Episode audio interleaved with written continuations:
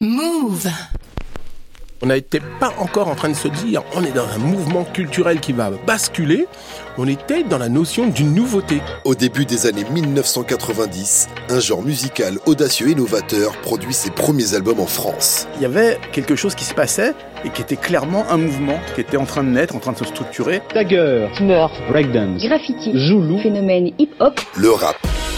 Une musique née aux États-Unis plus de 10 ans auparavant, adaptée en langue française et vue avec curiosité en France. Au mieux comme une mode, Des labels qui me disent mais monsieur, euh, le rap, le hip-hop, tout ça c'est terminé.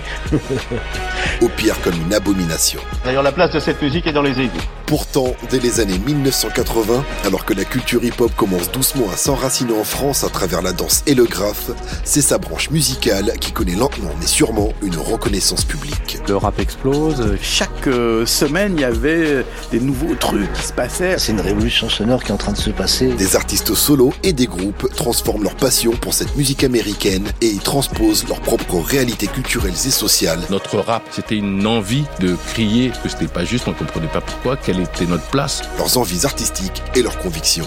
Notre identité, c'est l'identité méditerranéenne. On fait quelque chose que les Américains ne font pas.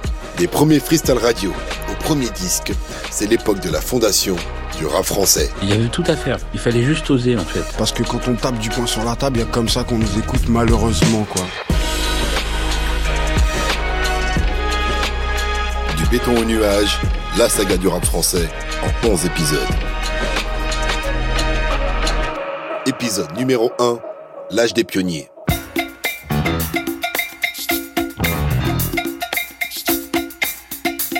Au début des années 1980, à la radio ou à la télévision, de nombreux Français découvrent un phénomène culturel venu des États-Unis, le hip-hop. Un mouvement né à New York dans ses quartiers les plus désœuvrés.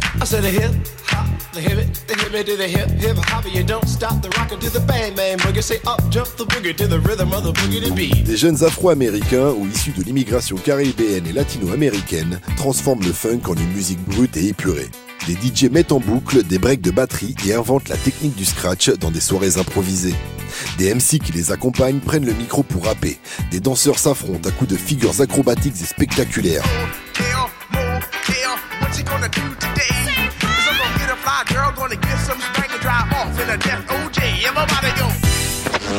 Des images particulièrement toniques, celles d'une nouvelle danse qui fait rage à New York.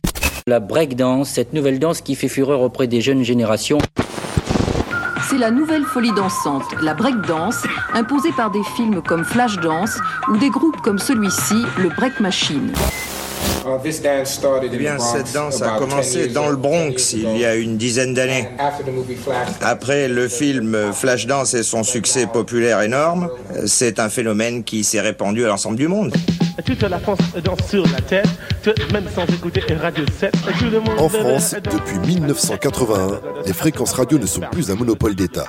D'anciennes stations pirates obtiennent des fréquences et offrent des nouveaux espaces de diffusion musicale. Sur la région parisienne, des stations comme Carbone 14 et Radio Arc-en-Ciel accueillent des DJ qui diffusent des titres de funk puis de rap. Mais aussi Radio 7, une fréquence créée au sein de Radio France à destination des jeunes.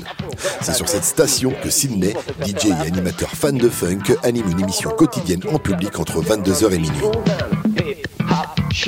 Rappeur, dapper, snapper. Sydney, Guadeloupéen d'origine mais né près de Paris, roi de la nation Zoulou en France, il avait le profil idéal pour faire un bon smurfeur et c'est à lui que l'on doit l'introduction dans notre pays du hip-hop. Ok, beaucoup de frères et sœurs sont venus à Radio 7, c'est comme ça, c'est cool. Le jeudi soir, je crois qu'il faut faire la fête. Le rap, le scratch, le rap snapper on Radio 7 is really international. Il faut que tout le monde soit là. C'est ok. À l'époque, dans les radios, on pouvait faire ce qu'on voulait. Sydney, C'est magnifique dans les années 80. hein. DJ et animateur radio. Bon, surtout que j'animais toujours en rappant Bonjour les frères et sœurs, quelle joie et quel bonheur. Et je rentrais avec toujours un fond musical. Alors j'ai déroulé mon tapis, pas comme un animateur de radio, mais à ma manière, comme je faisais en boîte. Et ça a plu. Le premier auditoire que j'avais sont des, des jeunes du quartier, des banlieues, qui justement venaient de partout pour venir assister à l'émission. Moi, je ne savais pas que ça allait toucher euh, ce public-là. On n'était pas encore en train de se dire, on est dans un mouvement culturel qui va basculer.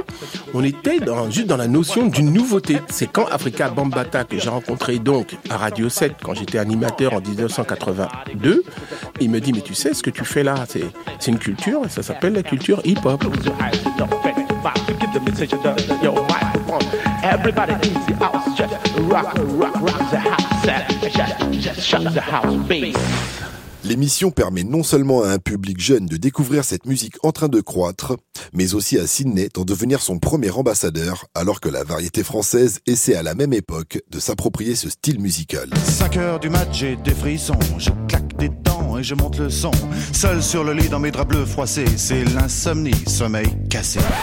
Mais nous, on était dégoûtés. Chagrin d'amour, c'était 5 heures du match, j'ai des frissons. Mais qu'est-ce que c'est que ce rap? On avait déjà un autre niveau.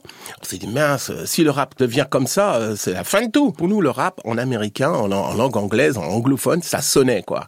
Mais j'étais quelque part euh, motivé à le faire en français parce qu'on s'est tous parlé, concerté, parce qu'on pouvait jongler avec les mots. Et à partir de ce moment-là, on a commencé à chercher nos phrases, à, se démarquer euh, des Américains pour créer, parce qu'on s'est dit, il y a des mots français qui peuvent sonner. Et puis c'est venu naturellement, parce que la langue française est tellement riche qu'il y avait moyen de faire. Quoi. En 1984, Sydney accède à une nouvelle plateforme pour faire découvrir la culture hip-hop et le rap. Marie-France Brière, son ancienne responsable des programmes chez Radio 7, lui propose de le suivre sur la chaîne de télévision TF1. Ils lancent alors ensemble une émission consacrée au hip-hop au nom simple HIP. HOP.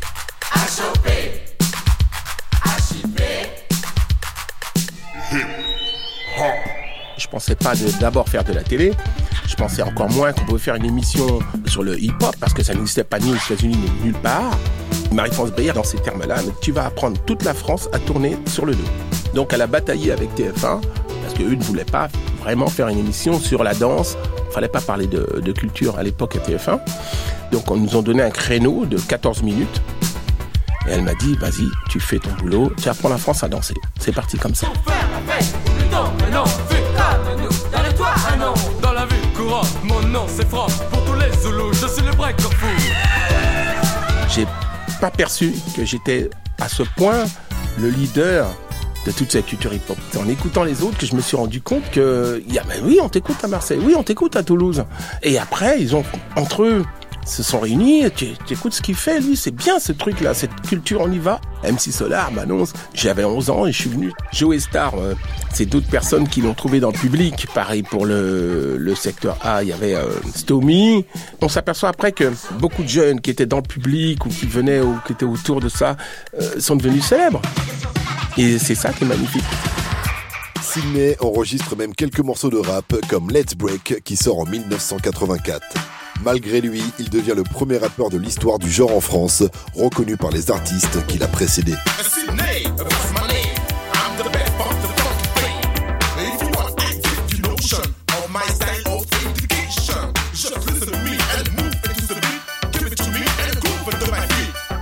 Avec son émission sur Radio 7 et celle sur TF1, Sydney sème la graine de la culture hip-hop en France et donc de cette nouvelle musique qu'est le rap.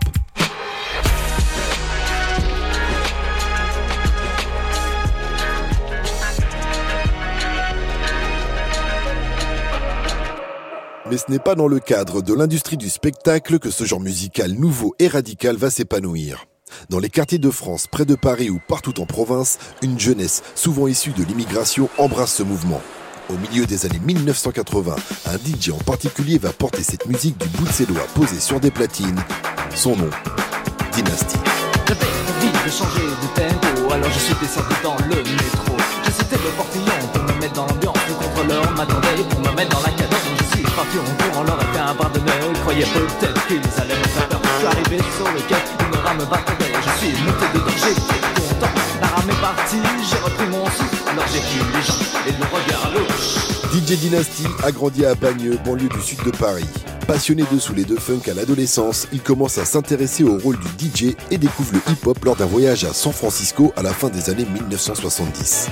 À son retour en France, les sacs remplis de disques, il se met à mixer sur des radios libres alors que le rap s'affirme en devenant de plus en plus électronique. Et c'est là où j'ai commencé à toucher aux platines, véritablement, et puis à me sentir euh, bien dans, le, dans la transmission. Et que tout le monde comprenne que, bah oui, c'est, c'est, là c'est une révolution sonore qui est en train de se passer. Du coup, il y a toute une jeunesse aussi qui était un peu fatiguée de la funk des anciens, des grands frères, et qui embrasse ça euh, totalement. Et, et le côté minimal, euh, le côté pure énergie, Beaucoup de jeunes, bah, une fois que l'émission de ciné HIP s'est arrêtée, bah, se sont dit, bah, c'est terminé. Mais partout, il y a eu des acharnés comme moi dans la danse, dans le graphe, et dans le rap aussi, qui se sont sentis euh, orphelins, mais qui ont continué quand même. Quoi. En 1984, alors que l'émission de Sydney popularise le hip-hop en France, Dynasty a une certitude. Pour que le rap s'enracine en hexagone, il faut qu'il soit fait en français. Il se lance alors un défi et enregistre un album hybride infusé par le rap électronique du début des années 1980, sur lequel il produit ses instrumentaux, scratch et rap. Ce disque, il l'appelle Panam City Rapid. Moi, je me dis, euh, je, veux faire à l'américaine, c'est-à-dire que j'ai pas beaucoup de moyens, j'ai des trucs à dire. Bon, bah là, c'est le moment. Personne ne me connaît, tout le monde s'en fout de moi. Donc, j'ai marqué, euh, pas marqué l'histoire parce que euh, j'en savais rien, mais au moins c'est authentique et c'est le côté naïf qui, qui me dit bon, je l'ai fait, je l'ai fait, hein, faut assumer quoi. Après le flow était ce qu'il était parce que c'était le show de l'époque. Après c'était pas évident de, faire sonner le français, mais finalement euh, je me disais ça passe et puis euh, fallait bien se jeter à l'eau quoi. Faut prouver à tous ceux qui nous dénigrent qu'on peut faire euh, pas de la poésie mais qui soit mieux foutu que Chagrin d'amour par exemple, tu vois. Et puis arriver à le faire sonner un peu rue, sans tomber dans les vulgarités, c'est ce qu'on s'interdisait nous à l'époque.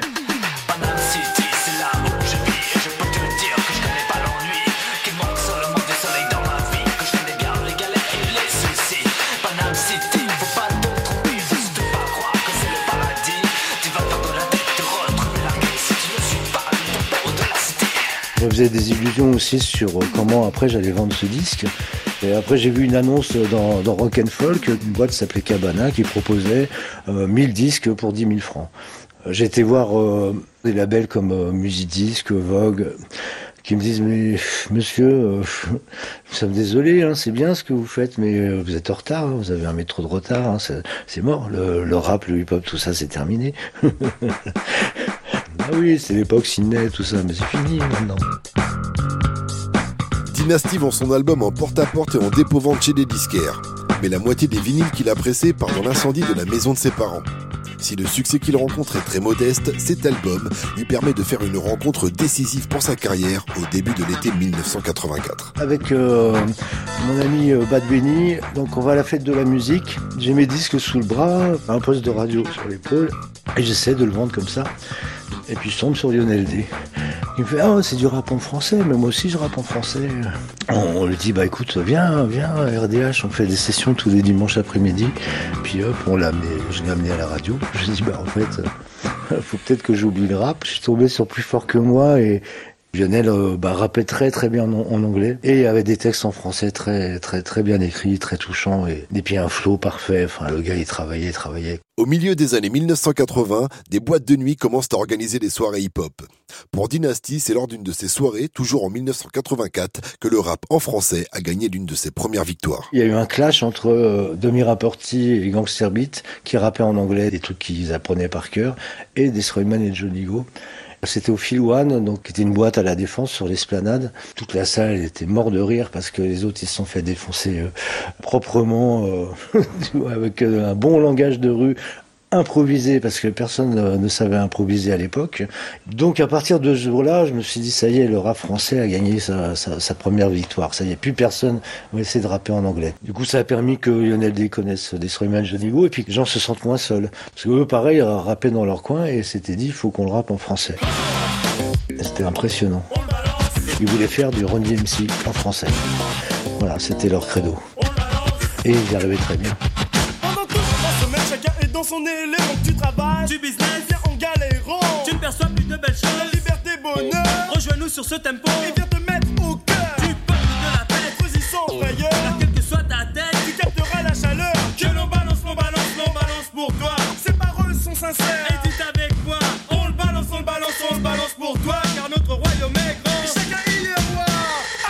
Destroyman et Johnny Go font représenter la première génération de MC qui ont su s'imposer en Ile-de-France en rappant en français, comme les groupes Nec Plus Ultra et les New Generation MCs ou encore le rappeur JM. Au milieu des années 1980, des acharnés comme Dynasty font vivre la culture hip-hop en région parisienne.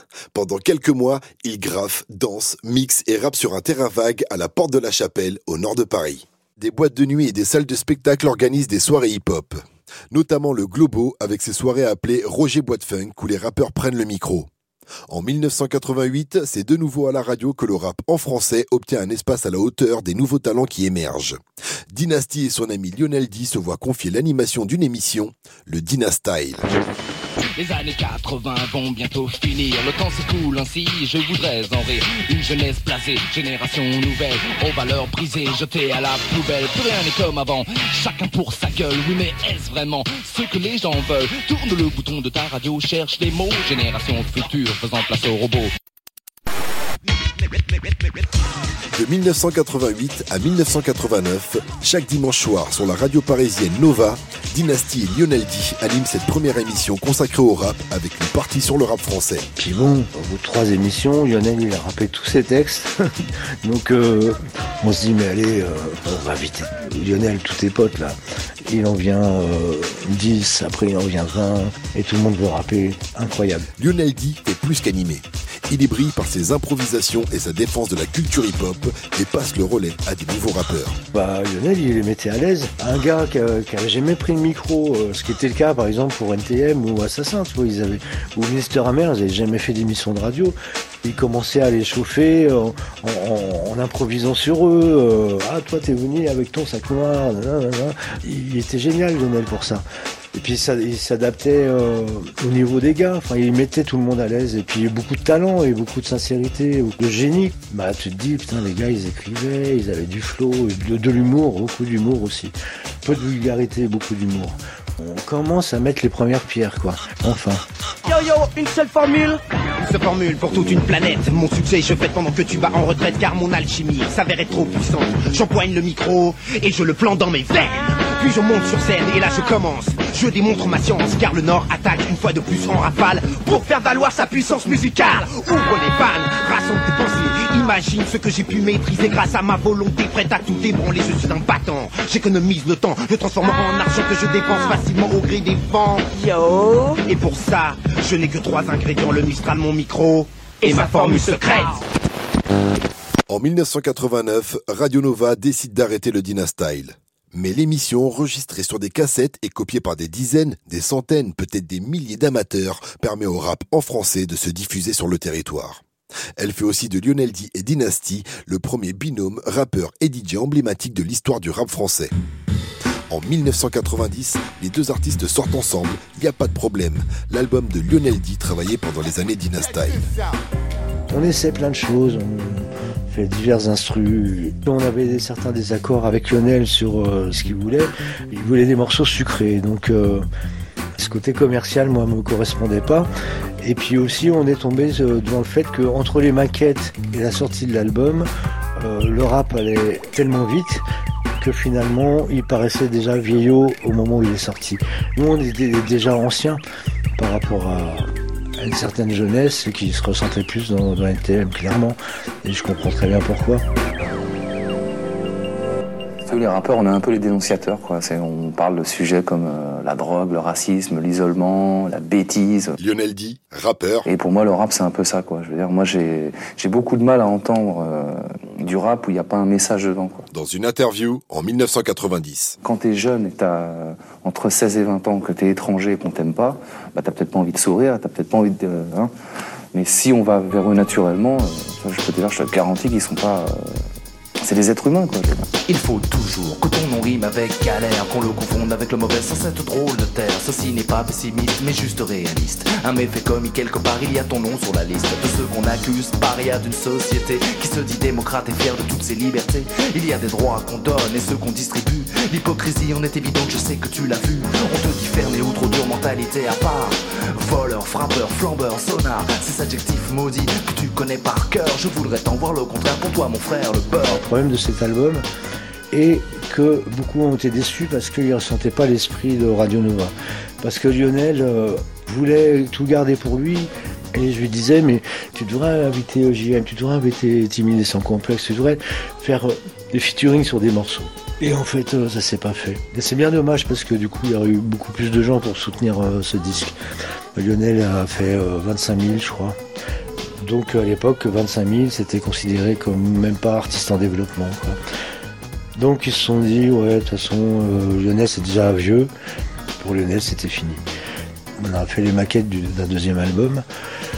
J'ai jamais pu les faire écouter à qui que ce soit. C'est ah non, Lionel D, non, c'est pas la peine. Voilà, il était tricard. Et pour toujours. En sortant le premier disque solo d'un rappeur français, Lionel D devient alors un symbole. Parce qu'il vient de Vitry, il va ouvrir la porte à tout un bouillonnement dans le Val-de-Marne, des Little MC à timider sans complexe. Lionel D décédera en janvier 2020 à Londres, sans famille. Des personnalités du rap français, dont son ami Dynasty, se mobiliseront pour qu'il soit enterré à Vitry-sur-Seine, la ville où il a grandi.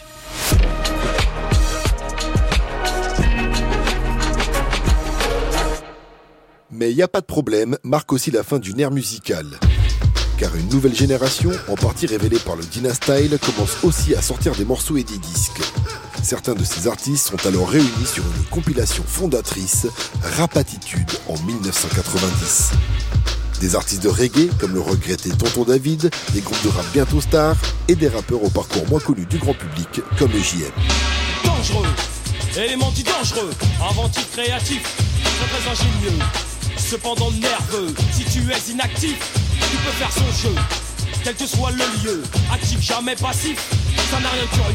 La sortie de la compilation, tremplin pour la nouvelle école du rap hexagonal, coïncide avec l'arrivée d'une autre émission phare pour le rap français, cette fois-ci à la télévision. La chaîne M6, créée en 1987, a au cœur de sa programmation la musique et la diffusion de clips. L'idée d'M6, c'était on va faire pendant l'été une émission sur cette nouvelle mode qui est le, le, rap. Olivier Cachin, un journaliste musical qui y travaille alors et suit la naissance du rap en français, se voit confier la responsabilité d'une émission consacrée au rap. Fin des années 80, le rap français, il existait à peine, en tout cas officiellement. Beaucoup de gens, y compris d'ailleurs ceux qui étaient dans euh, le milieu, voyaient pas ça comme possible de faire du rap en français. Moi, j'étais déjà dans la chaîne, je faisais des reportages, euh, et comme j'étais déjà euh, très intéressé par le sujet, finalement, c'est moi qui me retrouve euh, donc à présenter, alors avec un budget de zéro, hein, donc ça devait durer pendant l'été. Et donc, quand ça se termine, chaque fois que dans un média, quel qu'il soit, on parle de rap, forcément on va parler de rapline, puisque c'est le seul truc où, bon. Donc, du coup, ils disent, bon, bah, bah, on va continuer de septembre à décembre, voilà. Et puis ça s'est passé comme ça pendant trois ans et demi, on était à chaque fois reconduit d'une saison sur l'autre. En trois ans, de 1990 à 1993, Rapline devient un rendez-vous central pour l'existence médiatique du rap français. Il y avait quelque chose qui se passait et qui était clairement un mouvement qui était en train de naître, en train de se structurer. Chaque euh, semaine, il y avait des nouveaux trucs qui se passaient. Alors, il n'y a pas encore beaucoup de disques qui sortaient, mais on avait l'espèce d'onde de choc qui, qui s'amplifiait. Et au fur et à mesure que l'émission avançait, on avait de plus en plus de gens qui nous envoyaient des cassettes. Il s'est très vite avéré que c'était important de donner une place au rap français. Et puis tourner, bien sûr, les fameux clips rap line de rap français qui ont révélé, en tout cas en termes d'image, toute une génération qui n'avait pas accès à l'image. Le fait qu'on qu contribue à faire exister visuellement des groupes pour qui euh, voilà l'image c'était une, espèce d'aboutissement ultime, c'était quelque chose que, qui était quand même assez incroyable. Ce truc-là, c'était de la science-fiction. Il était impensable à l'époque qu'un truc comme ça puisse même exister, et encore moins dans un domaine qui est celui d'une chaîne hertzienne qui diffuse sur le territoire national. Bonsoir et bienvenue à tous dans cette 16e édition de Rapline, le magazine afrocentrique du PAF. Un peu spécial cette semaine puisqu'il sera entièrement dédié au rap hexagonal, c'est-à-dire le rap français. Quand j'ai vu sur YouTube le nombre de tournages Rapline, d'extraits d'émissions repiqués sur des VHS avec les stries en travers ou les crêtes en haut, j'ai compris qu'il y avait plein de gens qui effectivement euh, copiaient, s'échangeaient des VHS, des cassettes audio. À l'époque de Radio Nova, les cassettes audio ou de Rapline, les VHS, oui, il y avait quelque chose qui était euh, une façon de continuer à faire vivre l'émission. Là où ça m'a étonné, c'est qu'il y avait quelques clips qui sont passés une fois à 2 heures du matin. Et bien, il y a quand même un mec qui était là pour l'enregistrer, qui après l'a uploadé sur euh, YouTube. C'est magique. La bascule des années 1980 aux années 1990 est cruciale dans l'histoire du rap français. L'amateurisme passionné et un peu brouillon des premiers rappeurs en français a parfois été moqué pour cette adaptation d'une musique qui n'était pas la leur. Pourtant, une génération d'artistes va démontrer aux autres et à elle-même que le rap français est une réalité.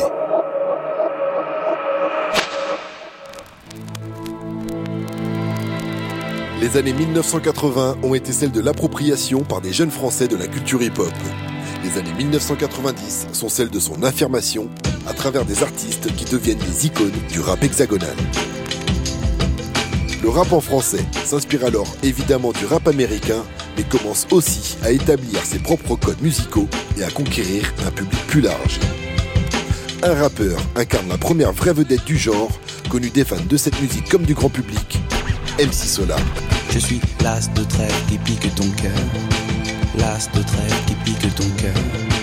L'as de trêve qui pique ton cœur. Caroline. Si le rap continue, c'est bien. S'il continue pas, c'est qu'on a mal fait nos choses. Tant qu'il se rapproche et qu'il sera pas une mutation du rap américain, dès qu'on parlera du métropolitain, dès qu'on continuera à faire de la poésie urbaine et à faire des jeux avec les mots, il y a plein de gens qui trouveront son compte. Né à Dakar, de parents tchadiens, MC Solar grandit à Villeneuve-Saint-Georges dans le Val-de-Marne, la banlieue sud de Paris. Là-bas, il fait partie d'un collectif, le Possi 501, qui réunit des graffeurs, danseurs, rappeurs et DJ. Solar est l'un de ces rappeurs franciliens qui fera ses premiers coups d'éclat dans le Dina Style, avec son mélange de rap et de reggae dans son flow. Yes, on m'appelle Solar, pas MC Calamar. Tout simplement parce que mes raps, ils s'achètent en dollars. Ok, go, j'ai pas dit dinar, je dis dollars. Ok, je vais donner le rag à mon fils. Tout a commencé là-bas, pas loin de maison à le fort. Quand je vois une mémé qui fait vibrer son corps, elle me dit, mon âme, c'est Solar, moi je te donne du réconfort. Je dis non merci, moi je, ne mange pas de porc. Bouge de là, bouge de là, bouge de là, bouge de là. Je l'ai dit, bouge de là. Bye bye, ça fait. Bouge de là, bouge de là, bouge de là, bouge de là. Bouge de là. J'ai grandi dans du Gainsbourg, du Bob Marley, du Peter Tosh et du Police. MC Solar. Euh, le lien avec tout ça, je crois que ça a été la période reggae qu'ils ont eu en 1992, qui s'approchait un peu du reggae. C'est aussi peut-être ça, c'est-à-dire pas renier ce qu'on a écouté dire je fais du rap donc je suis dans une discipline qui est différente. Non euh, je fais du rap mais j'ai écouté des choses et j'essaie de pas les renier. C'est peut-être pour ça qu'il y a aussi quelques mélodies qui qui passent à travers mon rap. Les membres du Possi 501 font à cette époque une rencontre importante. Celle d'un DJ lui aussi du Val-de-Marne Jimmy J. Fasciné dès l'adolescence par Sydney et les premiers DJ français, il devient rapidement un prodige des platines. À 18 ans, il remporte le championnat d'IMC, opposant parmi les meilleurs DJ du monde. Ça m'a permis de fil en aiguille en faisant tous les après-midi hip-hop, les micros ouverts et tout ce qui se passait, de rencontrer des, des groupes. euh, Jimmy J, producteur et DJ. Et à un moment, je tombe sur euh, trois gars, le 501 Posse, il y avait Striker D, Sunny MC et MC Solar. J'avais mis un instru reggae et dessus, le Claude, enfin MC Solar, donc, a, a chanté son texte de bouche de là euh, à ce moment-là. Et j'ai repéré tout de suite le texte. Je me suis dit, ce texte est incroyable. Je lui ai fait enregistrer trois titres. Bouche de l'art, Caroline et Quartier Nord. Et je les ai amenés à Philippe Ascoli, qui était à l'époque euh, directeur artistique de la maison de chez Universal, et qui a accroché tout de suite et qui nous a suivis tout de suite, et qui nous a amenés là où, où il nous a amenés, quoi, avec le- tout le succès qui est arrivé derrière. Tout a commencé là-bas dans la ville qu'on appelle Maison Alfort. Quand je vois une Fatma chelou qui fait vibrer son corps, elle me dit MC Solar, viens là que je te donne du réconfort. J'ai dit non merci, c'est très gentil, mais je ne mange pas de porc. Elle m'a fait bouge de là. Bouge de là.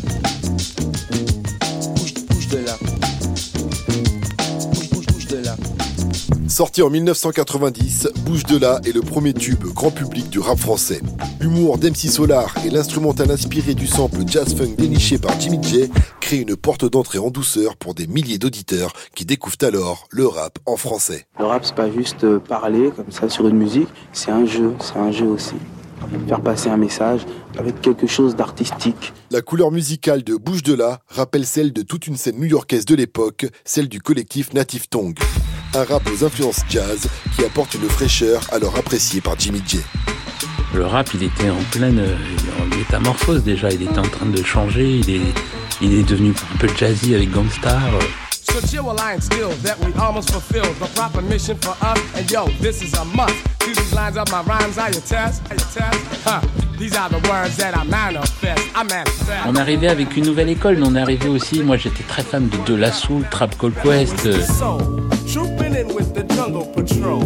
And this one's about the KOs, the knockouts out there who's holding my blood. Hold up. Wait a minute. Now just wait.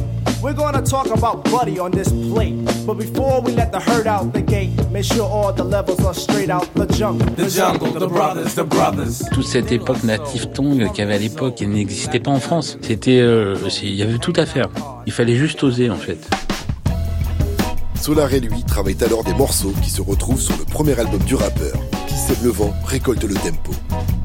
Sans colère, toujours avec un regard bienveillant ou posé, il rappe sur les violences géopolitiques, la misère sociale ou encore les normes de beauté sur Victime de la mode. M'attaque, tic, attaque, tout est tic avec tact. Dominique, pas de panique, écoute bien ce fond qui beat. La quête de l'image, la laisse dans le stress. Elle était occupée à couper du PQ car on lui piquait les fesses. Une victime de la mode, tel est son nom de code. Victime de la mode, tel est son nom de code. Jimmy J. Avec ce premier album, Solar impose son phrasé acrobate, mélodieux et doux. Une synthèse de ses influences.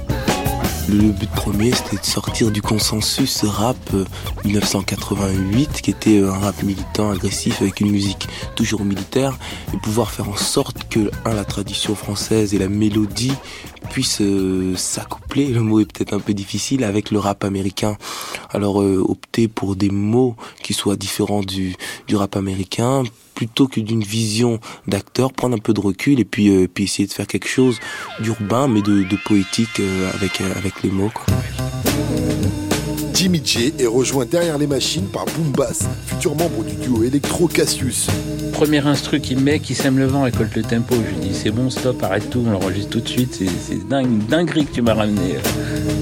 Tous les deux développent sur le disque des instrumentaux infusés de jazz et de soul, au son chaud et envoûtant. C'était très clair pour moi qu'il avait sa place euh, dans l'équipe euh, de MC Solar.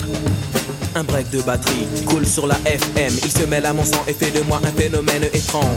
La cadence à fleur de peau. 5, 4, 3, 2, 1, tempo. Le vent se lève pour dire que mon karma suit la cadence qui me mène au nirvana. Ensorcelé, le pacte est scellé. La beauté du corps sans effort, c'est de danser. On me traite de traite quand je traite de la défaite du silence. Le silence est d'or, mais j'ai choisi la cadence. Une vague, un cyclone, que dit la météo Qui sème le vent récolte le tempo. Qui sème le vent récolte le tempo et ses singles comme Victime de la mode et Caroline font de MC Solar la figure de proue du rap français du début des années 1990. Derrière son succès, c'est tout un mouvement musical qui suit entre rap jazzy et inspiration dancehall. En 1993, Jimmy J sort une compilation, Les Cool Sessions, Tout le monde passait parce que j'étais le seul studio hip-hop à la porte de Paris. Je me suis retrouvé avec plein de titres, les uns à côté des autres, et j'ai dit euh, qu'est-ce qu'on en fait qui réunit des artistes du Posse 501 comme Menelik, Qui enregistre des Toubènes, qui enregistre des morceaux comme ça. Démocraté et des nouveaux talents du rap français, dont les sages poètes de la rue. Les souvenirs affluent, mêlés de sentiments. Je largue les amarres et parlant de ce tintamarre. Sur cette nouvelle dimension dans laquelle je m'égare, le temps qui s'évanouit. Un brin de nostalgie, toujours cette mélodie. Alors je m'épanouis, quelques notes jouées pour que mon cœur s'embrase à la moindre occasion. Un petit rien de jazz. Mais MC Solar reste la locomotive de ce mouvement, au point que les médias de l'époque veulent l'ériger en contre-exemple d'un rap qui serait devenu violent.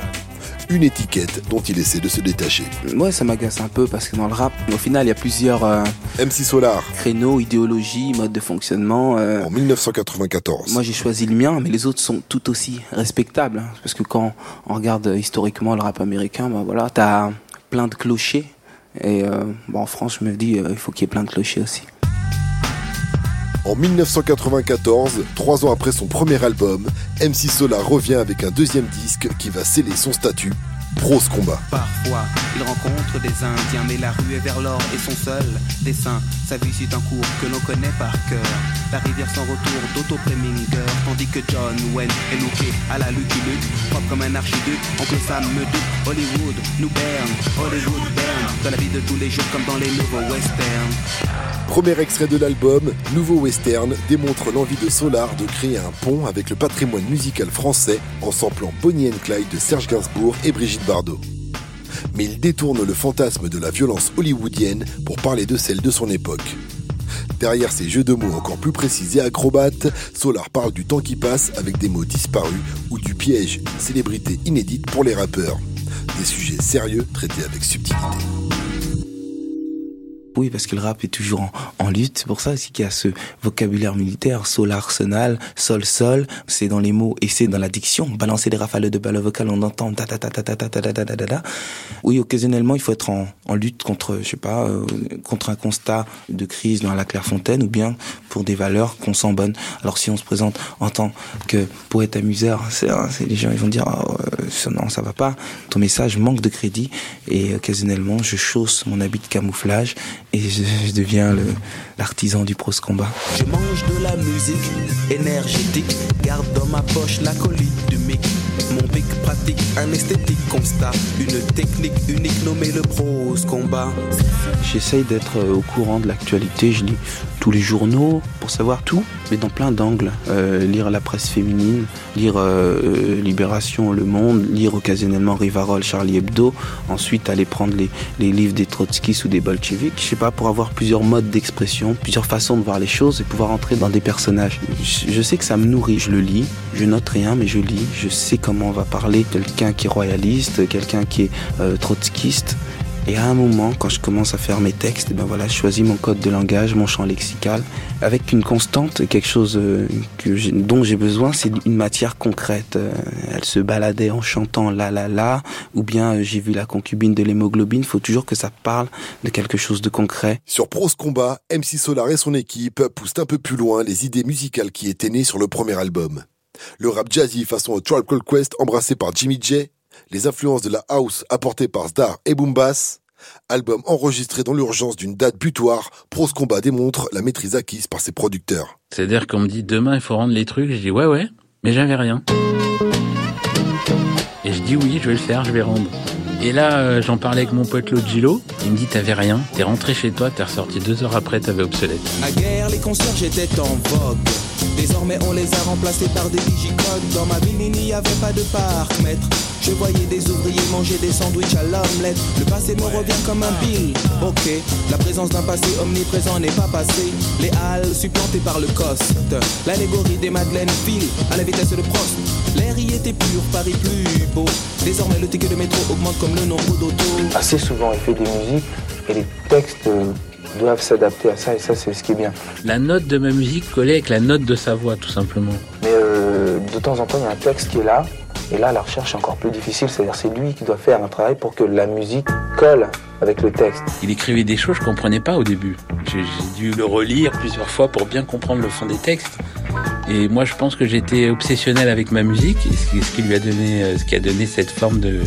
Je ne suis pas resté bloqué sur le rap qu'il y avait à cette époque-là, qui était hardcore, qui était euh, à la mode. Souvent, on parle du rap en tant que boum, boum, boum, boum de la boîte à rythme ou de la batterie. J'ai dit, je vais faire ce que j'aime, ce que j'aime entendre. Et puis on verra bien, c'est pas grave. Là, y a, on essaye en tout cas de, de donner une âme, de donner une atmosphère à chaque morceau. Avec Prose Combat, MC Solar atteint une nouvelle reconnaissance en France et même à l'international.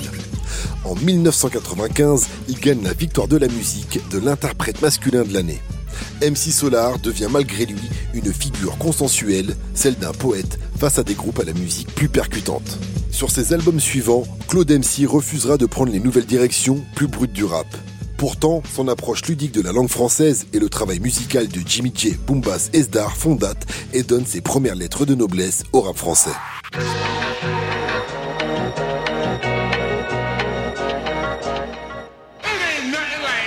Un groupe devient lui aussi le symbole du rap qui commence à s'imposer dans l'univers musical français.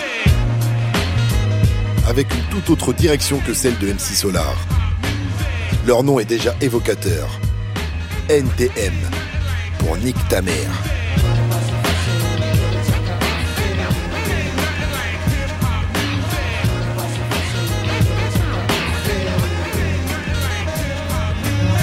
Pourquoi nique ta Parce qu'il y a urgence, quoi et qu'il n'y a que par la virulence euh, qu'on sent l'urgence, quoi, malheureusement ici.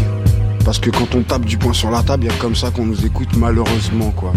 NTM est à l'origine un POSI, un collectif au contour nébuleux qui réunit des graffeurs et des danseurs entre le milieu et la fin des années 1980.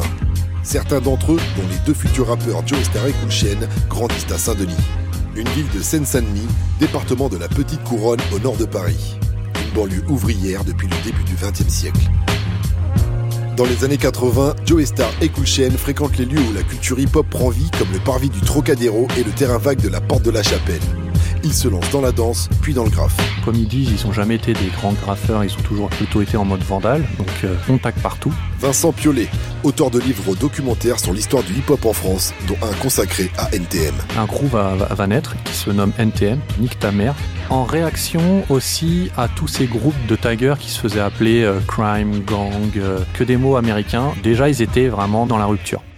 Quand je vais dans le métro Joey Star et que le métro est massacré, membre de NTM, dans une interview en 1993. je me dis qu'il y a quelque chose qui est en train de graviter là, de monter à Paris, euh, de trop puissant et que les gens vont pas pouvoir arrêter quoi. Le Possi NTM fusionne avec une autre bande, les 93 MC, et devient le 93 NTM. Dans leur entourage, il y a les futurs membres du groupe Assassin, Rocking Squad et Solo. Des b-boys comme eux qui se mettent à rapper. Ils aimaient bien se foutre de la gueule de Squat quand ils rappaient au Globo, parce que ce qu'il faut comprendre encore, c'est qu'à l'époque, le rap, ça se fait pas en français. Faire du rap en français, c'est un peu Johnny Hallyday qui fait du rock, quoi. Et Squat, euh, bah, ça les fait un petit peu changer. Puis Solo écrit aussi, proche de Joy Star, il l'héberge. Quand NTM se met au rap, c'est la légende comme quoi Johnny Go, donc qui se foutait de la gueule de, de Joy Star et, et dans le métro, sur la ligne 13, ils étaient en train de tout massacrer au tag, et il les prend de haut en disant, dans le hip-hop, il y a une hiérarchie, euh, les rappeurs, c'est au top. Et eux, forcément, euh, dans cette attitude un petit peu euh, de contestation, etc., ils lui répond, bah attends, euh, tu vas voir mon gars, nous quand on va se mettre au rap, euh, on va tout déchirer. Et toi avec ton pauvre rap, tu seras fini et tout, puis ils partent, ils commencent à faire un, de- leurs premiers textes sur le graphe, sur l'ego trip, assez rapidement.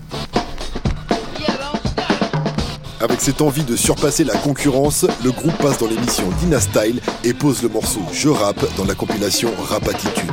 Voyant complètement l'harmonie de par mon style, je rappe face façonne la phrase, caressant, domptant, sculptant les mots. Je maîtrise, que dis j'excelle. Je contrôle ce domaine à un point tel que les mots, les phrases, les sons, les rimes semblent être les victimes de mon toucher, de ma pensée, de mes idées, de mon parler phrasé. Ok, je joue dans phase avec les phrases. Je rappe. Au milieu d'un groupe large qui comprend aussi des danseurs, le noyau dur musical de NTM est alors un trio composé des deux rappeurs et d'un DJ et producteur, DJ S. Ses productions sont souvent nerveuses et rapides, puisant dans un funk musclé. DJS, pour vous situer un peu le personnage, le papa a le bar PMU euh, à Saint-Denis, dans une cour un petit peu à l'arrière, c'est là où il commence à, à programmer avec euh, les, les premiers sampleurs qu'il a récupérés. Il est beaucoup aidé par Solo en fait aussi dans la production. On sent très rapidement les influences, on a les sirènes à la Public Enemy, on a une forte influence de NWA.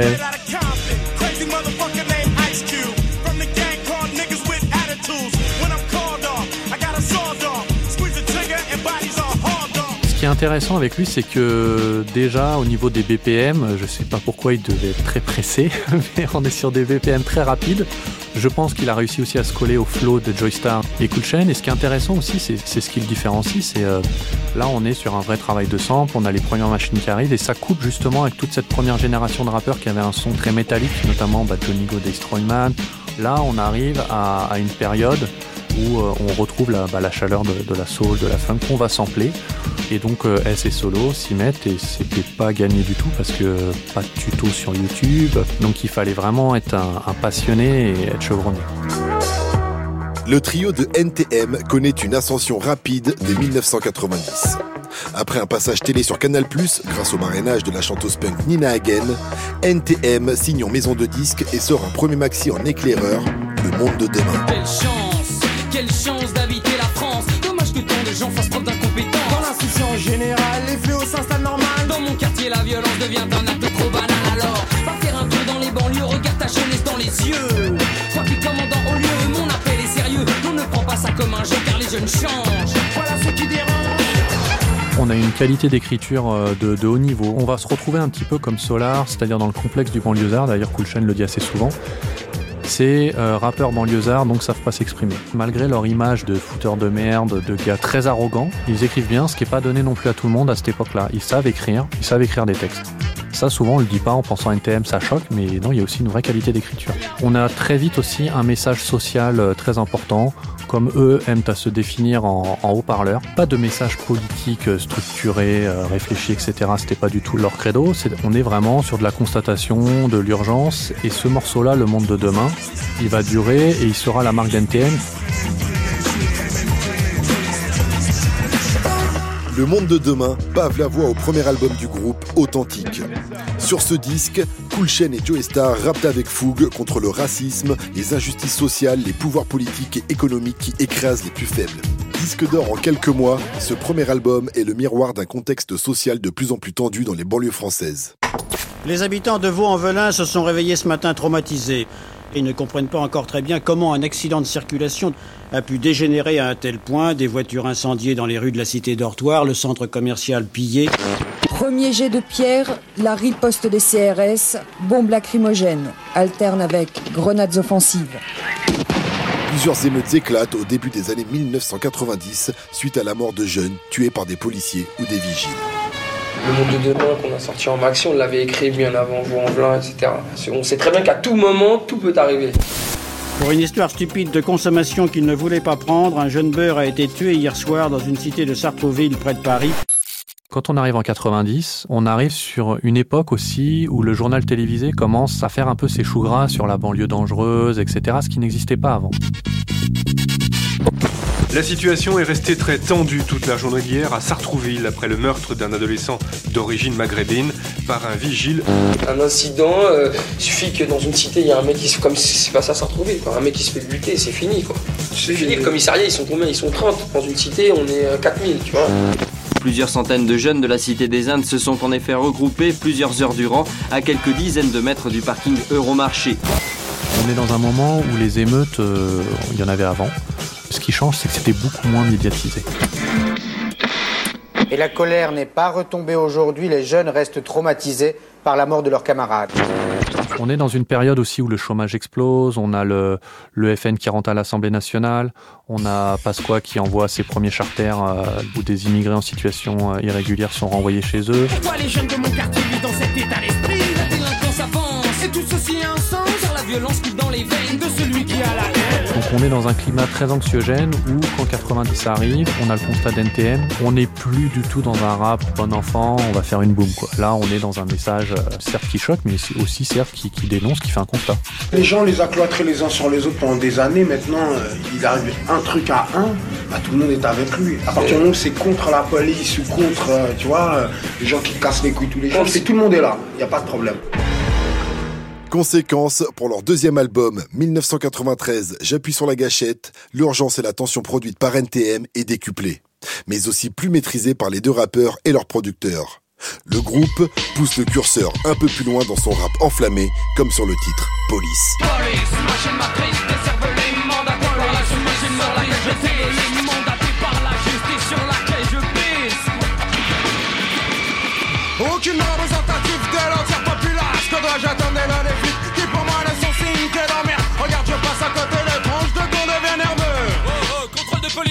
Pourtant, le groupe montre aussi de nouvelles nuances, en allant chercher des producteurs américains en complément des instrus de DJS, en laissant plus de place à d'autres rappeurs proches du groupe, comme Yazid, mais aussi en baissant en intensité sur un autre titre phare, J'appuie sur la gâchette.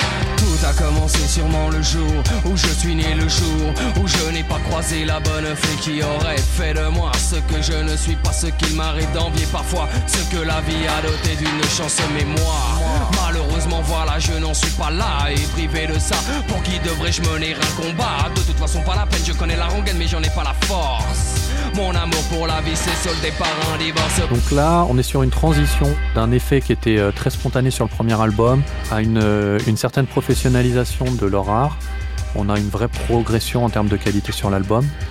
Après, il a moins marché que le premier.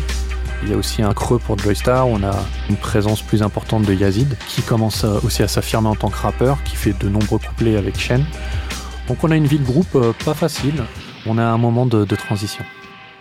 NTM connaît des changements pour le troisième album, Paris sous les bombes. DJS a quitté le groupe. Cool Chain et Joey Star se tournent alors encore plus vers des producteurs extérieurs.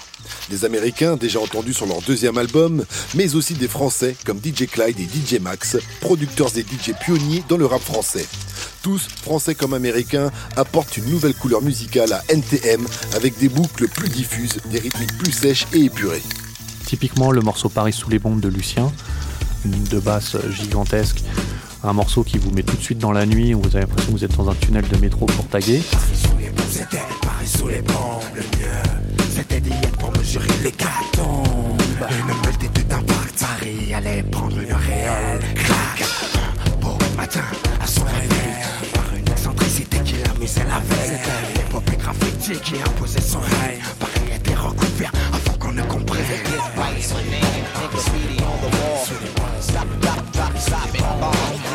On a plusieurs euh, producteurs différents.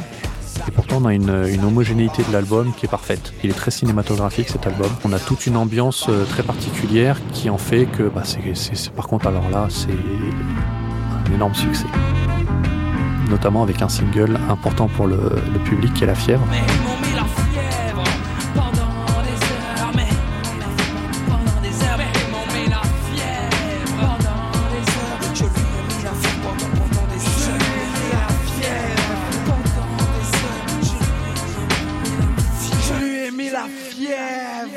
Malgré la fièvre, single populaire qui porte l'album, NTM développe une esthétique souvent plus rugueuse sur ce troisième album. Joe Star se met à grogner. ça devient guttural.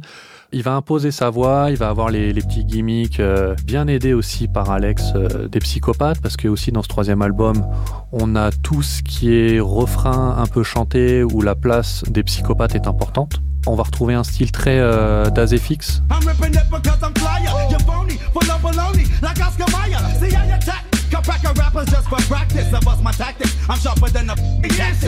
Parfois aussi, ça sonne très Onyx. En fait, euh, Joy Star, il, il nous fait euh, des po po po. Heads up, cause we're dropping some shit on you now. Shy skills, Onyx Tech 9 for a while. Keep your eyes open in the fight. I'ma swell 'em. The hardcore style, Roddy and Wild hits. I'ma sell 'em. Et on a cette différence encore plus clivante qui est euh, rap mathématique côté Cool Chain, rap instinctif euh, côté Joe Star. Là, c'est complètement affirmé. Putain de politique incompétente, ce qui a diminué la France. Donc plus à l'indulgence, mais fait par le feu, ce qui à mes yeux semble être le mieux. Faut qu'on nous prenne un peu plus, un peu plus sérieux. Mais qu'est-ce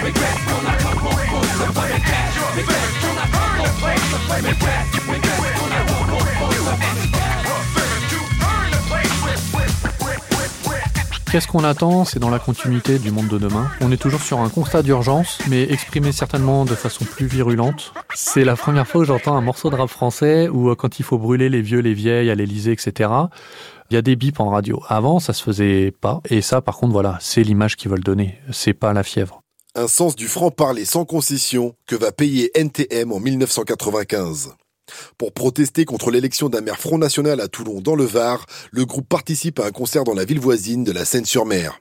Le tribunal correctionnel de Toulon a condamné hier les chanteurs du groupe NTM, le groupe de rap, pour avoir pris les policiers comme cible de leurs chansons. Six mois de prison, dont trois fermes et une interdiction de chanter durant six mois. En mai dernier, ils avaient été mis en examen pour outrage à personne dépositaire de l'autorité publique à la suite d'une série de plaintes de fonctionnaires de police.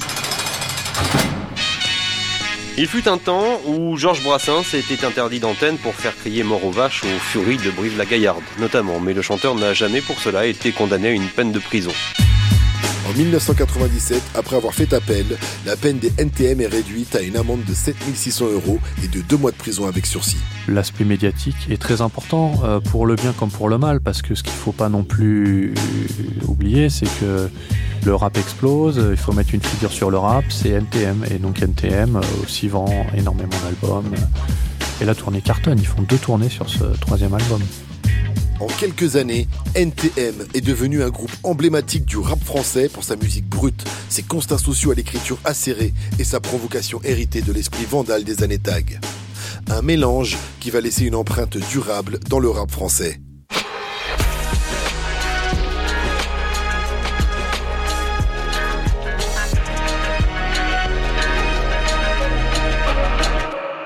Un autre groupe à trois lettres devient aussi le fer de lance du rap en France.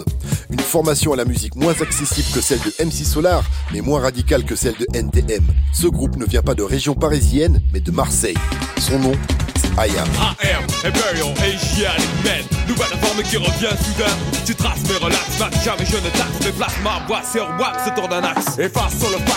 les traces Disant que t'es un as sur le 24 tracks Shuriken, Akhenaton et off On poussait la limite jusqu'où? Jusqu'au max IAM s'est forgé loin du bouillonnement que connaît la région parisienne.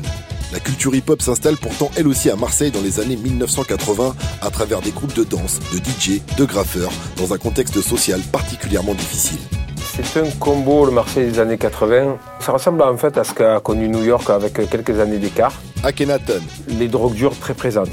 Rappeur. Le Front National commence à émerger dès le milieu des années 80. Membre d'IAM. Le racisme à Marseille, c'est toujours un racisme de le dernier a toujours tort. Moi j'en garde un souvenir d'années brutales. Et je pense que c'est pour ça aussi que le, rap a, a, émergé, parce que dans des années complètement bouchées, le rap, qui est une contre-culture, a réussi à faire sa place, parce qu'il a permis à toute une génération de Marseillais, mais de Français aussi, de grandir avec une culture qui rassemblait les gens. IAM se crée au gré des rencontres de ses différents membres au cours des années 1980. Akhenaton, rappeur et beatmaker, et K-Ops, DJ, font partie d'un premier groupe et animent une émission sur Sprint, une radio locale. Le binôme est rejoint par Shuriken, danseur qui se lance dans le rap. Imhotep, instituteur et ancien musicien dans des groupes de reggae, se met à composer sur des boîtes à rythme et des sampleurs et les rejoint. Accompagné de deux danseurs, Malek Sultan et Kefren, la troupe devient Ayam. Je me rappelle ce jour, on est à, on fait l'émission à Sprint et on trouve ce disque, là c'est quoi ce disque égyptien qu'on écoute? DJ, membre d'IAM. Et on devient fou. Les idées le font dans la tête. Là, tous les trois en train de chercher le nom du groupe et dire ben moi je vais prendre dans les noms Akhenaton, Keops, on a tout. C'est comme si on avait ouvert une porte avec une lumière au bout. Voici le tombeau de Khéops, pharaon de la quatrième dynastie, il y a plus de 4500 ans. Voici la grande pyramide qu'il fit construire pour y soutenir un siège millénaire contre la mort. Grâce à de nombreux voyages à New York, certains membres du groupe s'imprègnent d'artistes novateurs du rap américain. Eric B. Rakim, Public Enemy, le Juice Crew, des influences qui se ressentent sur les premiers morceaux qu'ils enregistrent, réunis sur un premier album, Concept.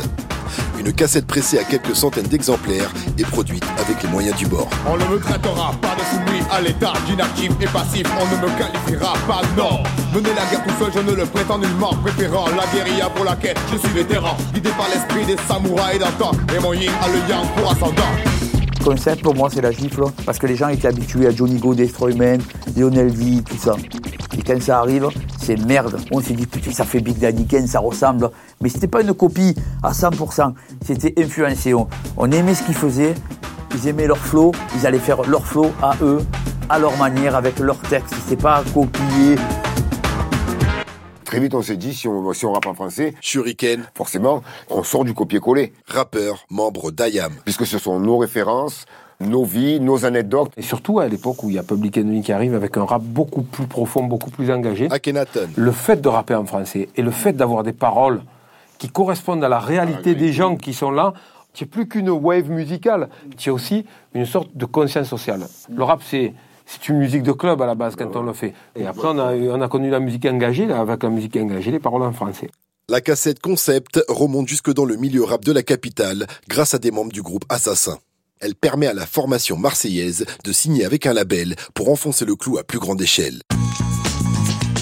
En 1991, après être passé du studio bricolé chez K-Ops à des studios à Paris et Londres, IAM sort son deuxième album, de la planète Mars. On vient de M-A-R-S, ce n'est pas une farce. IAM Life de la planète Mars. sommeil devient un violent poison pour ceux qui nous enferment derrière une cloison. Une cité à part, plongée dans le noir. De la délinquance des rues quand vient le soir, mais que de mots dépassés, que de folie. Ici sont des génies du genre Léonard de Vinci. Comme sur concept, Akhenaton et Shuriken rappent sur les violences policières, les discriminations ethniques et sociales, la montée de l'extrême droite. Mais c'est aussi dans le son qu'Ayam commence à affirmer une direction originale. Simple Lassou, c'était très américain. Le centre-ville de Marseille, dans les années 80, c'est un centre-ville d'une ville orientale. Hein. C'est les cafés, les, salons de thé, les trucs, on se retrouve dans les endroits. D'un coup, on entend ce morceau de Mohamed Abdel Wahab. Je dis, c'est pas possible, il faut sampler ça. Pharaon revient. Il a régné sur la haute et la basse Égypte, autrement dit sur l'univers. La, splendeur de la civilisation, gagnant de proche en proche vers le sud. Marseille. L'imagination s'arrête ici. Les premiers morceaux que j'ai faits, Imhotep, producteur, membre d'IAM. mon idée c'était de caler des rythmes de derbouka ou de vrai. africaines sur des breakbeats. Et quand tu écoutes Pharaon revient, c'est le fœtus d'Ayam. Notre identité, c'est ça. C'est l'identité méditerranéenne. C'est la musique africaine. La musique arabe. La musique italienne. La musique espagnole. Moi, j'ai chéri particulièrement cette époque-là et ces albums-là parce que on fait quelque chose que les Américains ne font pas.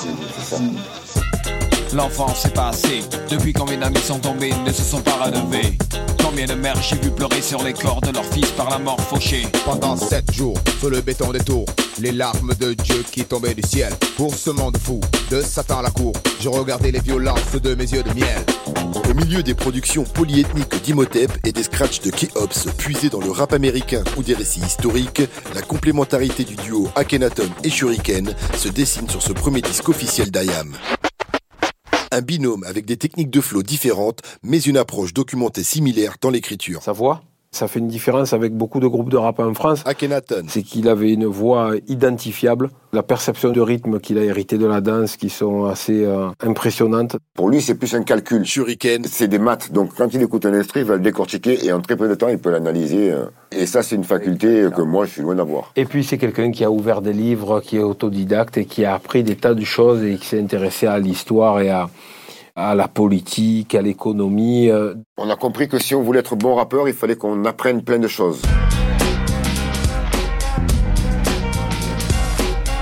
IAM réussit à décrocher un disque d'or avec de la planète Mars et sillonne la France des salles de concert au MJC. Le groupe s'installe dans un atelier d'artistes à Marseille, la friche de la Belle de Mai, pour explorer leur mosaïque musicale avec Akhenaton qui rejoint Imhotep derrière les machines. Oui, mais nous n'en sommes pas arrivés là en un jour. Notre bagage n'a pas été fait en un tour. Demain, je m'en vais donc vous comptez le parcours. Et croyez que le voyage ne sera pas court. Il y a beaucoup de morceaux composés que l'on a modifiés, de feuilles raturées, de rimes calculées et des heures passées à échantillonner sans savoir vraiment si cela marcherait. Les Marseillais montent leur niveau d'ambition et enregistrent des morceaux entre leur ville et New York avec Nick Sansano, un réalisateur et ingénieur du son américain. Le groupe décuple sa créativité et sort en 1993 un double album, Ombre et Lumière. Là, artistiquement, et on l'a poussé complètement, le concept. Quand on arrive sur Ombre et Lumière, même si au départ, on se dit pas comment faire, ça va être un double album, mais on produit comme des fous et on arrive à une somme de morceaux qui est quand même assez conséquent. Il y avait tellement de morceaux que personne ne voulait foutre à la poubelle. Pour nous, l'important, et jusqu'à maintenant encore, c'était toujours de pas arriver comme l'album d'avant. Le dragon, le dragon apparaît à l'horizon, envoie ses ondes néfastes depuis sa constellation. Image du mal et des tendances démoniaques, représentant des ténèbres et de leur monarque. La partie sombre de l'ambivalence, qui comme son n'aimait rien d'autre que le silence. Et dans Ombre et Lumière, tu vois la partie asiatique qui apparaît parce que Planète Mars, c'est juste une version 2.0 de concept. Mais après, tu as Ombre et Lumière et là, c'est l'ouverture. On s'est dit, euh, on a l'Égypte, qu'on avait bien ancré. C'est là qu'on commence à voir le dragon qui s'éveille, tous les trucs euh, asiatiques, ça arrive. De la même façon qu'on commence à faire référence dans les paroles à nos, intérêts différents pour l'Égypte, l'Afrique, euh, l'Asie. On commence à parler d'une certaine spiritualité, on commence à parler de plein de choses. Assis sur un point infime de l'univers courbe, un paradis a été créé. Un instant détourne le regard sur les étoiles et leur lumière. Des millions de vies possibles autour de la Terre. Moi, il y en a un qui musicalement m'a impressionné jusqu'à maintenant, c'est Cosmos. Parce que là aussi, c'était foisonnant, ça partait un peu, d'un- il devait y avoir 40 samples dans le, dans le titre. Peut-être c'est la symbiose aussi qu'il y a avec le, le texte. Pendant presque deux heures et demie de musique, IAM explore tout ce qui fait leur identité. Leur colère contre l'immobilisme politique face à la crise sociale qui rampe en France. Leur chauvinisme phocéen et leur humour décalé. Leurs observations désabusées sur les extrémismes religieux, les dangers de la drogue, la réelle politique internationale. Dans cette multitude de directions finalement cohérentes, un morceau porte le groupe sous le feu des projecteurs, une ode à la frime funk du début des années 1980, Danse le Mia. le Mia. Je danse le Mia. Danse le Mia. Je danse le Mia. Jusqu'à ce que la soirée soirée vacille. Une bagarre au fond et tout le monde s'éparpille. On râlait que c'était nul, que ça craignait. Le samedi d'après, on revenait tellement qu'on s'emmerdait. J'entends encore le rire des filles qui assistaient au ballet des Renault 12 sur le parking. Le morceau est resté numéro 1 pendant tellement de temps qu'on est devenu euh, une sorte d'hymne de camping avec ce morceau-là et ça nous a fatigués. C'est pour ça que très vite on a rétabli euh, les choses en sortant le, le- le single de Sachet Blanc, puis le single de Femme Seule. Parce qu'on voulait que, que les gens perçoivent que Ayam c'est le Mia, oui, mais euh, Ayam c'est aussi le Sachet Blanc, c'est Femme Seule, c'est Soldats, c'est Vodio, le le Dernier Empereur, tous ces morceaux un peu mystiques ou même Attentat. Donc euh, du coup, pour nous, euh, c'était important de pouvoir sortir et Sachet Blanc et Femme Seule. Ça, on arrivait à une situation conflictuelle où sur euh, le soir des, des victoires de la musique, ils veulent nous obliger à chanter le Mia et nous on tient jusqu'au bout et on chante Sachet Blanc. Et pas d'un pauvre mec pressé. Le mène a une mort certaine et précoce, il le sait. Depuis le jour où il a vu son frère échanger un sachet blanc contre de l'argent avec un mec du quartier. Lors de ses victoires de la musique de 1995, Ayam repart avec le prix du groupe de l'année. Entre l'ambition pharaonique d'Ombre et Lumière et le succès populaire du Mia, Ayam devient définitivement un acteur majeur du rap français et le moteur d'une scène marseillaise qui commence à fourmiller. Leur affirmation en dehors de Paris montre le chemin à d'autres groupes de province qui émergent dans les années 90, comme KDD à Toulouse et NAP à Strasbourg.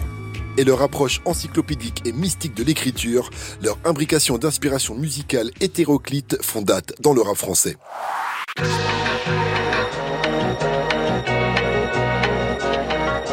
Le succès populaire et critique d'IAM, NTM et MC Solar deviennent des locomotives pour le rap français naissant. Mais d'autres artistes, moins exposés, permettent à cette scène de s'affirmer, parfois en rupture avec l'industrie du disque. Un groupe va incarner en particulier une autre voix, La justice nique sa mère. Le dernier juge que j'ai vu avait plus de vis que le dealer de ma rue. Assassin. Tout n'est que magouille, piston en cachette. Donc ne me reprochez pas de ne pas suivre les lois, sinon c'est m'assurer à l'échec. Et face à ça, moi je fais quoi? Sur vos têtes, je glisse. Moi, j'aime pas du tout la violence ou quoi que ce soit. On mentionne déjà l'éducation et le fait de se cultiver. Parce que vu comment le système tourne dans des pays comme la France, il faut connaître un peu l'histoire du pays, il faut savoir où on en est et pourquoi on en est là. Les deux futurs rappeurs du groupe Assassin sont des passionnés de hip-hop.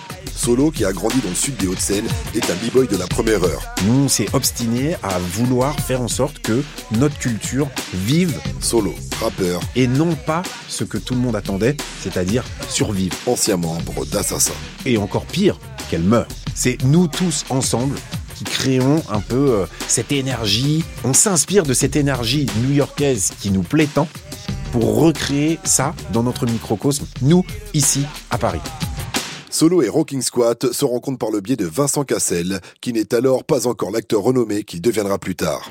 Il fait la connaissance de Solo à New York en 1984, puis le présente à son frère, Mathias, le futur Rocking Squat. Une évidence s'impose alors pour les deux b-boys. Il est venu le moment où on s'est dit que euh, ça devenait presque évident qu'on essaye de s'amuser à faire du rap. Parce qu'il y a des gens quand même qui rappent en français, et notamment il y a un groupe Destroyman et Johnny Go. Ce que eux faisaient et la manière qu'ils avaient de le faire, pour nous, ça n'était qu'une pâle copie de Run DMC et de ce genre de rap.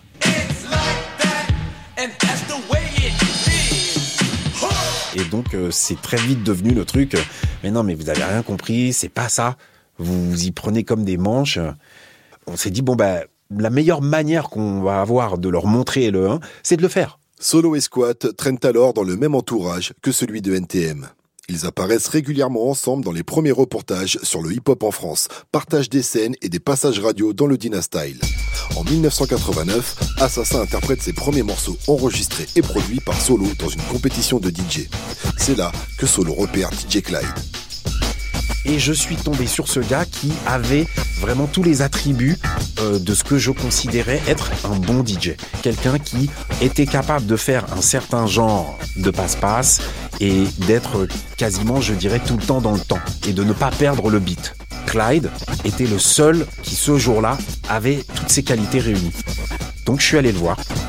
La finalité, c'était quand même qu'il devienne le DJ attitré vraiment d'assassin, quoi. Le trio fraîchement formé fait alors une nouvelle rencontre déterminante, celle de Madge, un animateur de la radio Beurre FM. En 1990, Madge est co-initiateur de la compilation Rapatitude et propose à Assassin d'enregistrer un morceau pour cet album.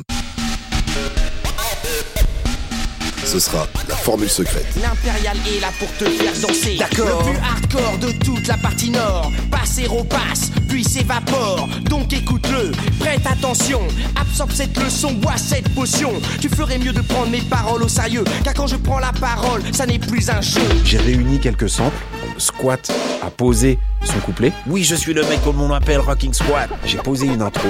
Et puis après, j'ai posé mon couplet et ainsi de suite. Je rentre dans ton esprit, puis j'en ressors, puis j'y reviens. Je boule tes cellules, pour moi c'est enfantin? Pourquoi? Car j'ai la formule secrète. Hey yo yo yo, chimique était ma potion funky solo mec. Car je détiens la formule secrète du style qui se reflète.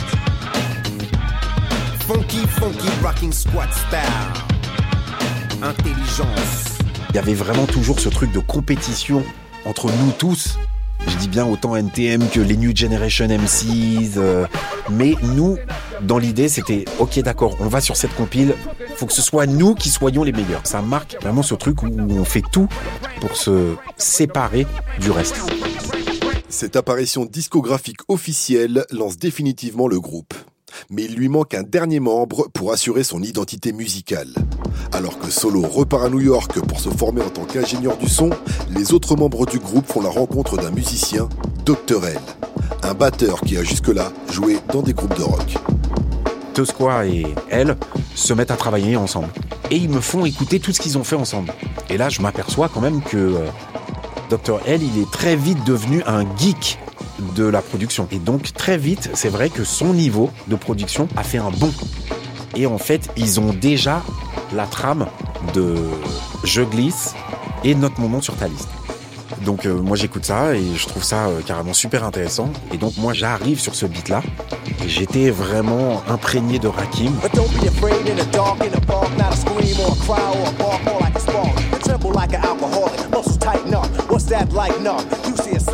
Et donc j'avais déjà écrit un petit bout de, rap où, je commençais par ça quoi. Note mon nom sur ta liste mon fils. Et je suis arrivé et je fais ça. Et je crois que les mecs ils sont fait ouais c'est ça. Et on a gardé euh, ce nom. Note mon nom sur ta liste, mon fils. En deux syllabes ou en trois, solo ou assassin, c'est le b-boy madness au haut degré. Car si vous faire danser, en vous ouvrant l'esprit est un crime. Mais la largeur de ton poids, s'il ne suffirait pas à compter mes victimes. Donc, un pas en retraite, comme marque de respect, les médisants et les regards me criblent, mais en fait. Qui en est la victime? Celui qui commet le crime ou celui qui en est la cible? Ne cherchez même pas, je suis intouchable, vous l'avez jusqu'à l'os. So fuck with the boss Avec ses morceaux en main et l'aide de quelques proches, Assassin signe sur le tout jeune label Remark Records, fondé par le dénicheur de talent Marc Lombroso. En 1991, Assassin sort son premier disque, le maxi Note mon nom sur ta liste. Mon nom sur ta liste Un concentré de la formule d'Assassin, la complémentarité dans l'engagement politique des textes, entre l'énergie de Rocking Squat et le tranchant de Solo. Les productions bruyantes de Dr. L, les scratchs incisifs de DJ Clyde, Assassin devient alors le roi de l'underground français. La formule secrète, c'est une chose. Mais celui qui tout de suite après met encore euh, la barre, c'est euh, esclave de votre société. Quand euh, Liam produit ce track et que Mathias rappe dessus, c'est encore un truc où tout d'un coup... Et alors là, tu ramènes Je glisse et note mon nom. Alors là, c'est firmament. En tout cas, on pouvait s'y croire. Je ne veux pas faire de politique, ma mission est artistique. Mais quand je vois tout le trafic, on ne peut pas rester pacifique. L'État se gave et les gens qui le composent sont braves. Arrêtez de me mentir, nous en sommes esclaves. Esclaves de leurs décisions, esclaves de leur passion. Ils jouent un jeu et nous en sommes les pions. Tu rentres dans la vie active, bienvenue dans le monde des requins. L'État est pire qu'un gang, ils nous volent dans la main. Malgré un beau succès commercial du maxi, la situation se bloque avec Romac Records. Le groupe parvient à partir du label grâce à l'aide de Jacques Renault, producteur alors réputé pour accompagner les nouveaux talents de la musique. Mais face au refus d'autres maisons de disques de les signer, les membres d'Assassin doivent trouver une solution. Jacques Renault les aide à monter le label Assassin Productions. Assassin se lance alors en indépendant dans la création de son premier album, sorti en deux volets en l'espace de quelques mois. Le futur que nous réserve-t-il? Alors dites-moi le futur, que le réserve-t-il? Respire, expire, écoute, regarde le signe Que nous fait la nature, le futur, que nous réserve-t-il? Il est temps de réagir que nous réserve-t-il?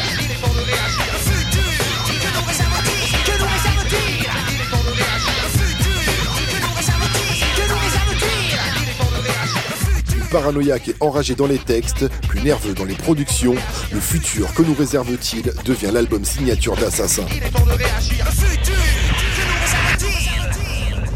C'est une volonté, je pense, de s'imposer encore plus, mais surtout de faire tache d'huile dans l'aspect social et ainsi de suite, tout d'un coup, on se rend compte qu'il y a eu un écho, que ça a été entendu, compris et que ça a touché une partie euh, des jeunes qui sont dans, cette culture. Donc maintenant, on enfonce le clou.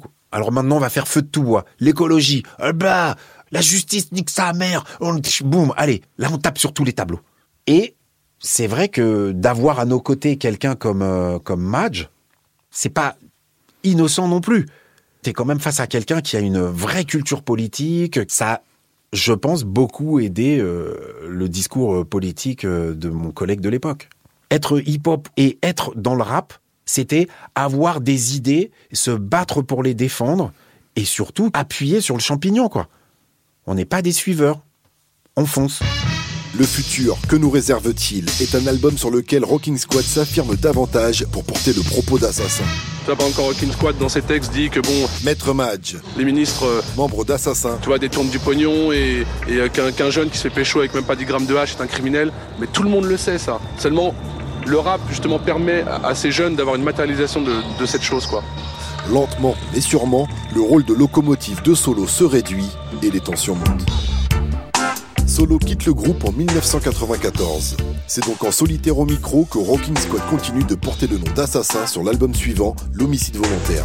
On vérifie que l'audimat reste dans les normes. On est loin des jardins de Babylone. Alors on prend les rênes en main et par le pied du symbole, on demande à tous les partis de s'unir pour chuter Babylone.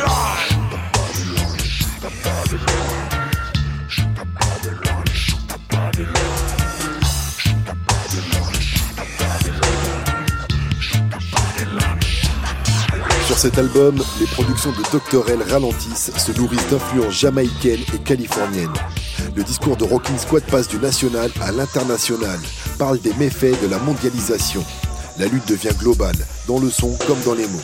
Pour cette volonté de rester le plus possible en marge de l'industrie musicale et pour son discours politique contestataire, Assassin va laisser une empreinte forte sur le rap français.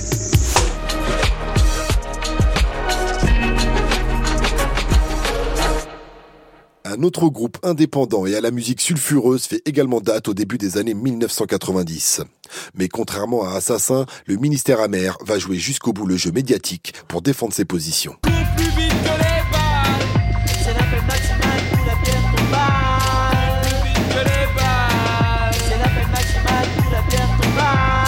C'est à Sarcelles, dans le nord de la grande couronne de la banlieue parisienne, que naît Ministère Hammer, appelé d'abord Hammer Possy. Sarcelles, c'est une ville où il y a beaucoup de communautés et où la culture afro est représentée. Les gamins de cette ville du Val d'Oise se passionnent pour le hip-hop.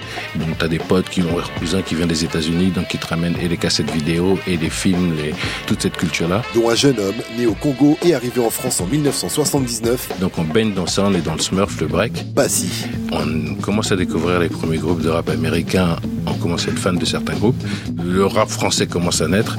Et moi, le, morceau qui m'a fait euh, prendre le stylo, c'était Johnny Go et Destroyman. En balance, en balance, en balance pour toi. Après ce morceau-là, j'ai pris mon stylo, moi aussi, je me suis dit, je voulais écrire. Passy rencontre à l'adolescence d'autres passionnés de hip-hop qui habitent à Sarcelles et ses villes voisines, Garges-les-Gonesse et Villiers-le-Bel. Stomy Bugsy, Ahmed Day, Moda, DJ Desh, Kenzie, Bouboul, DJ Getch. Ensemble, ils commencent déjà à écrire leur premier rap et créent l'association Amer pour action, musique et rap. Ce qui nous a permis d'avoir une salle à la MJC de notre quartier, de pouvoir répéter tous les samedis et mettre la pression à tout le monde pour être assez régulier et assidu chaque week-end. Oui, déjà à 15 piges, on s'était dit, euh, on va faire notre kiff, on va, le faire. Les gens nous disaient, arrêtez, venez voler avec nous, vous allez faire quoi avec du rap, vous allez jamais faire de disque, etc. Et nous, on a cru en notre truc. Passy, Moda et Stomy font leur classe dans l'émission Dina Style. Mais très vite, ils sentent que leur éloignement avec le milieu parisien freine leurs possibilités. Nous, c'était pas une banlieue où tu prends le métro et tu te retrouves dans Paris, où tu as des connexions, où tu as une copine qui bosse dans telle maison de disques ou un truc, etc. Nous, quand on venait, les Sarcellois, les gens avaient un peu peur de nous, et on avait les portes fermées, on n'avait pas la connexion facile. C'est pour ça qu'on s'est mis de, côté, on a dit on crée notre truc et on s'en bat les couilles des autres, quitte à, à être en clash, etc. Et donc c'est pour ça que même Ministère Amer, je pense que ça a été le premier, euh, pas rap, c'était pas du rap français, c'était du rap de quartier. Le groupe se démène alors pour trouver un moyen d'enregistrer leur musique. Ils font une rencontre déterminante avec un musicien et producteur, Mariano Beuve. Il avait des studios à droite à gauche et beaucoup de matériel. C'est le premier gars, tu allais chez lui, il y avait une chambre, il y avait plus de matériel même que, que de meubles, tu vois. C'était un mec assez passionné de la musique, il a bossé avec énormément de groupes, il a produit des boys bands, il a produit des groupes de reggae. Et nous, ça nous a permis d'avoir un pro aussi au-dessus de nous. On enregistrait dans des petits studios, des maquettes, on faisait nos sons. Là, on a trouvé un gars qui, avait, qui nous a donné du matos et qui nous a donné la possibilité de faire plus gros. Donc on était avec Getch, Desh, nos compositeurs, Ali Adour aussi, et notre folie à Stomy, moi, et ceux qui autour de nous, Ahmed Day, Gynéco et tout ça. Donc là, on avait de quoi, de quoi tirer à balles réelles. Et Moda était là au début. Avec Mariano, le ministère amer enregistre un premier maxi en 1991, année définitivement centrale dans l'histoire du rap français. Trahison, au sein de notre population, être ou est une malédiction. Trahison, au sein de Vas-y, passe balance la troisième version. À chaque feu rouge, je prends le contrôle, le monopole qui fait de moi l'idole dans l'école du musical. Je chasse sur classe une nouvelle race de guignols. Les traites un flic bronzé t'arrête. Pas de pitié, t'es qu'un immigré. Accusé noir le soir, rencontre un autre noir. Que se raconte-t-il? Dispute sur le pouvoir. le super-héros qui nous tire dans le dos. Mais pour leur justice, t'es qu'un compte négro qui rend service à ses lois où l'argent est roi. Traître est un brûlot dans lequel les rappeurs revendiquent leurs origines africaines et fustigent les jeunes d'origines étrangères qui se prennent pour des Américains ou intègrent les forces de l'ordre. On se disait que pour l'évolution des gens comme nous, des jeunes, on se voyait, on dit t'as 15 ans, où est ta place dans la vie? Tu regardais la télé, t'avais pas trop de gens qui te ressemblaient. Tu regardais ton avenir, c'était un peu chaud. Tu regardais en Afrique, tu voyais la condition de l'Afrique. Tu regardais l'histoire, tu te voyais enchaîner dans l'arbre, comme Django enchaîné, t'étais enchaîné. Tu disais putain merde, je vais, c'est quoi? Quel est mon futur? Il n'y a pas de place pour moi, il faut que je fasse ma place. Donc ministère amer, oui, c'est un vrai cri. C'était une envie aussi de crier à tout le monde qu'il y avait des injustices, que c'était pas juste, on comprenait pas pourquoi, quelle était notre place. On a eu beaucoup de réactions. Ce qui a toujours été bien dans l'histoire du ministère amer, c'est que chaque fois qu'on faisait un petit truc, c'était peut-être pas le gros boom du début, mais de 10 on passait à 15, de 15 à 20, et ça allait toujours en montant. Porté par un clip réalisé pour l'émission Rapline, Traître marque l'entrée du ministère amer dans le rap français. Le groupe veut alors enchaîner avec un premier album. Mais après avoir enregistré une douzaine de titres, Moda quitte le trio pour cause de mésentente. Passy et Stomy doivent tout réenregistrer en deux semaines. Un premier album fait dans l'urgence, en phase avec leur état d'esprit de l'époque. C'est peut-être pas mon album le plus propre, j'avoue, c'est expérimental, c'est notre premier album, on en chie, on dort pas, on court, on dit on doit livrer si on est foutu. Mais il y a des titres comme Tanné de la Terre qui sont pas connus, qui sont magnifiques.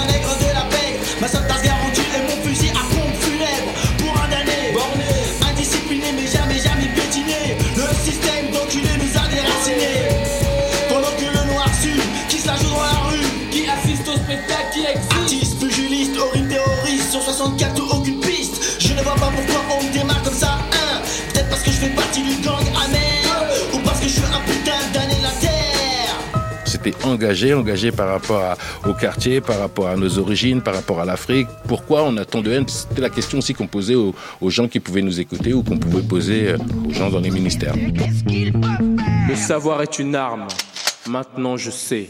Le message en fil rouge du ministère amer sur cet album est simple. Le savoir est une arme. Stomy Bugsy et Passy interpellent l'auditeur sur les conditions des anciens peuples colonisés dans le titre Damné, ou sur les violences policières dans Garde à vue. Et c'est le morceau satirique Brigitte Femme de flic qui va attirer l'attention, notamment de Charles Pasqua, ministre de l'Intérieur de l'époque.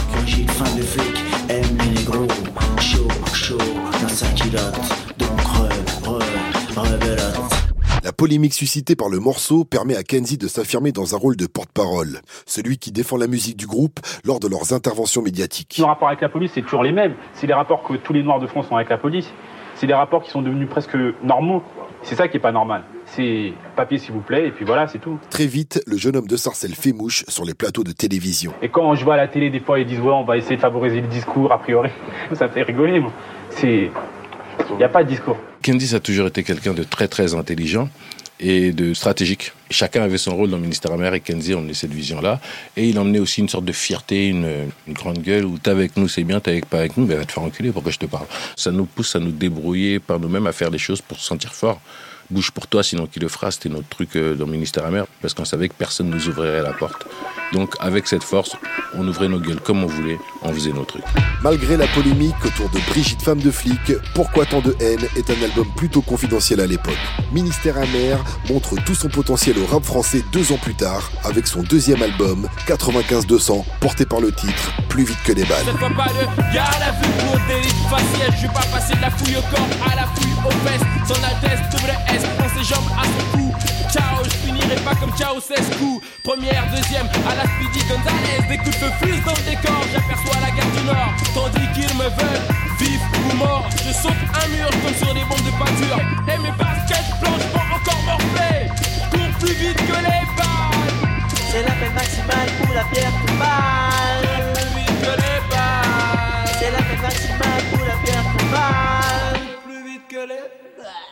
Là, avec le deuxième album du ministère amer, on marquait vraiment le game. On avait été quand même furax de ne pas être présent sur des projets comme Rap Attitude, qui était sorti de de à l'époque, de ne pas être présent sur plein de concerts où il y avait des rappeurs de, de partout, mais jamais euh, ministère amer. Donc on savait qu'on était les vilains petits canards et on était content avec ce deuxième album de boom, de vraiment imposer un style, un truc, etc., euh, d'assez fort. 95-200 cimente la complémentarité entre la rage de Stony Bugsy et le côté plus réfléchi de Passy. Ce deuxième album renforce un peu plus leur image de banlieusard et de fils d'immigrés, à l'image du titre Pas venu en touriste. Les coutumes, on fera la fête. T'as tes sapes, tes western, tes costumes. Le CFA a perdu du poids comme s'il avait le sida. Ici on parle, on est. Je te souhaite la bienvenue. T'auras le statut réfugié économique. Nos départ, amène-moi à bon sac à sac atypique. On ira à Château d'eau pour te faire une coupe. À Château Rouge, on fera des courses pour la vie de groupe. C'est un morceau qui crie ton côté banlieusard, qui crie ton côté euh, fils d'immigré. Au début, on avait copié les Américains, mais on voulait vraiment créer un rap à nous. Vraiment créer euh, euh, des textes à nous. Tu vois que dans Un été à la cité, euh, on raconte une histoire qui se passe à Sarcelles, aller à Garges, à Villiers, euh, parce que pour nous, euh, notre rap français devait nous ressembler. Donc euh, moi, j'étais mec du 9-5, et, euh, originaire du Congo, donc le, mix se retrouvait entre ça, Stomy, euh, Cap Vert et ainsi de suite. Pour nous, c'était ça, notre rap à nous. C'était pas un rap américain, et c'était un rap français teinté de ce qu'on était et de nos origines. Le franc-parler du ministère amer et son sens de la provocation lui permet à la fois de se faire connaître d'un plus large public, mais aussi, de nouveau, du monde médiatique et politique. Les prises de parole de Kenzie contre la police dans plusieurs médias valent au groupe des poursuites pour incitation au meurtre de policiers.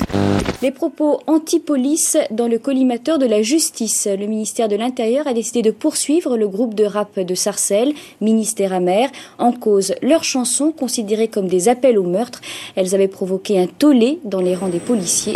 Le ministère amer perd un procès et écope de plusieurs amendes dont le total atteint les 50 000 euros. Tout est amalgame qui consiste à dire que les gens qui écoutent nos disques ne sont pas capables de faire une différence entre ce qui est dit dans une œuvre artistique et la réalité. Membre du ministère Hammer. C'est à mon avis du racisme envers tous les gens qui écoutent du rap. Avec sa musique de Lascar sans filtre, le groupe de Sarcelles pose en quelques années les premières pierres d'un rap de quartier à la française.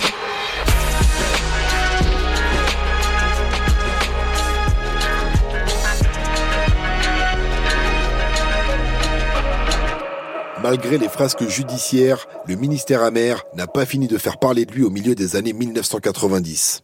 Le groupe se retrouve en 1995 sur l'album accompagnant un film qui crée une secousse sismique dans le cinéma français, C'est l'histoire d'un homme qui tombe d'un immeuble de 50 étages.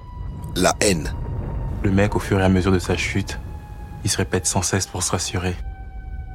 Jusqu'ici, tout va bien. Jusqu'ici, tout va bien. Jusqu'ici, tout va bien. Mais l'important, c'est pas la chute.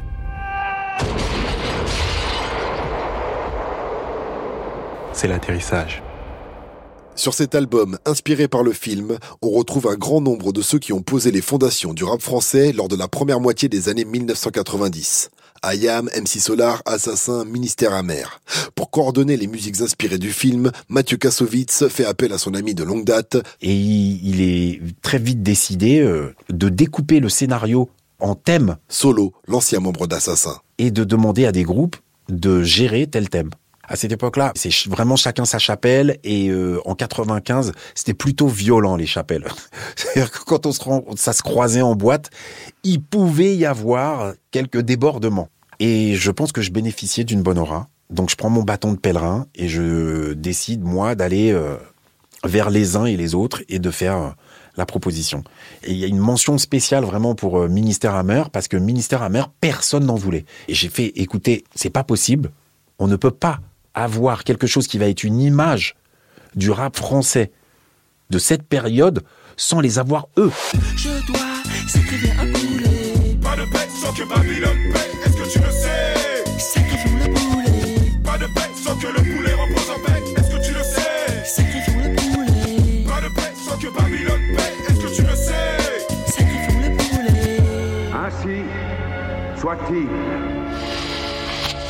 Il y a une bavure policière et comment les jeunes réagissent. Estomy, Kenzie ont transformé ça en sacrifice de poulet? Toute façon, ministère amer, c'était ça. Un ministère amer, nous, on lançait un pavé dans la mare, donc on s'attendait euh, de temps en temps à certaines réactions. On nous avait déjà attaqué avec le Brigitte femme de flic. Euh, les papiers qui sortaient sur nous, on était les vilains petits canards. Nous, on était déjà dans une mentale aussi, tu parles en bien, tu parles en mal, on s'en fout, tu parles de nous. On sait que notre son est fort, ou ce qu'on a écrit dedans, c'est fort, etc. Et on sait pourquoi on le dit, on peut en discuter, on peut en parler. On s'en fout. Tu critiques, tu attaques, on savait qu'on allait se faire attaquer. Surtout, la haine et sa bande originale entièrement rappé raga portent à une nouvelle échelle l'urgence vécue par de nombreux jeunes de banlieue issus de l'immigration. Pour moi, c'était un appel du pied à offrir la possibilité au rap d'être une, une, incarnation de la vie de tous les jours. Tu mets cette réalité à l'écran et tu y apposes à côté euh, un complément qui est un complément sonore. Pour moi, c'était ticket gagnant. Hein. C'est là où tout se joue. Toute cette période, ça a été le truc qui a montré à tout le monde, les acteurs autant que les exploitants, c'est possible.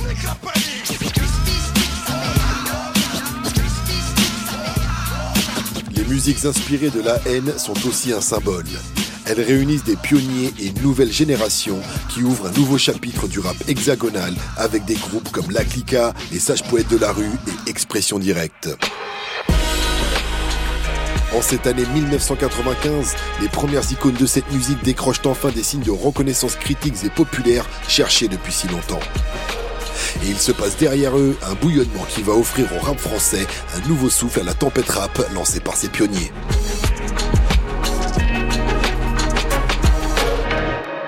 La suite, c'est dans du béton au nuage, la saga du rap français, épisode 2, Paris sous les boom bap.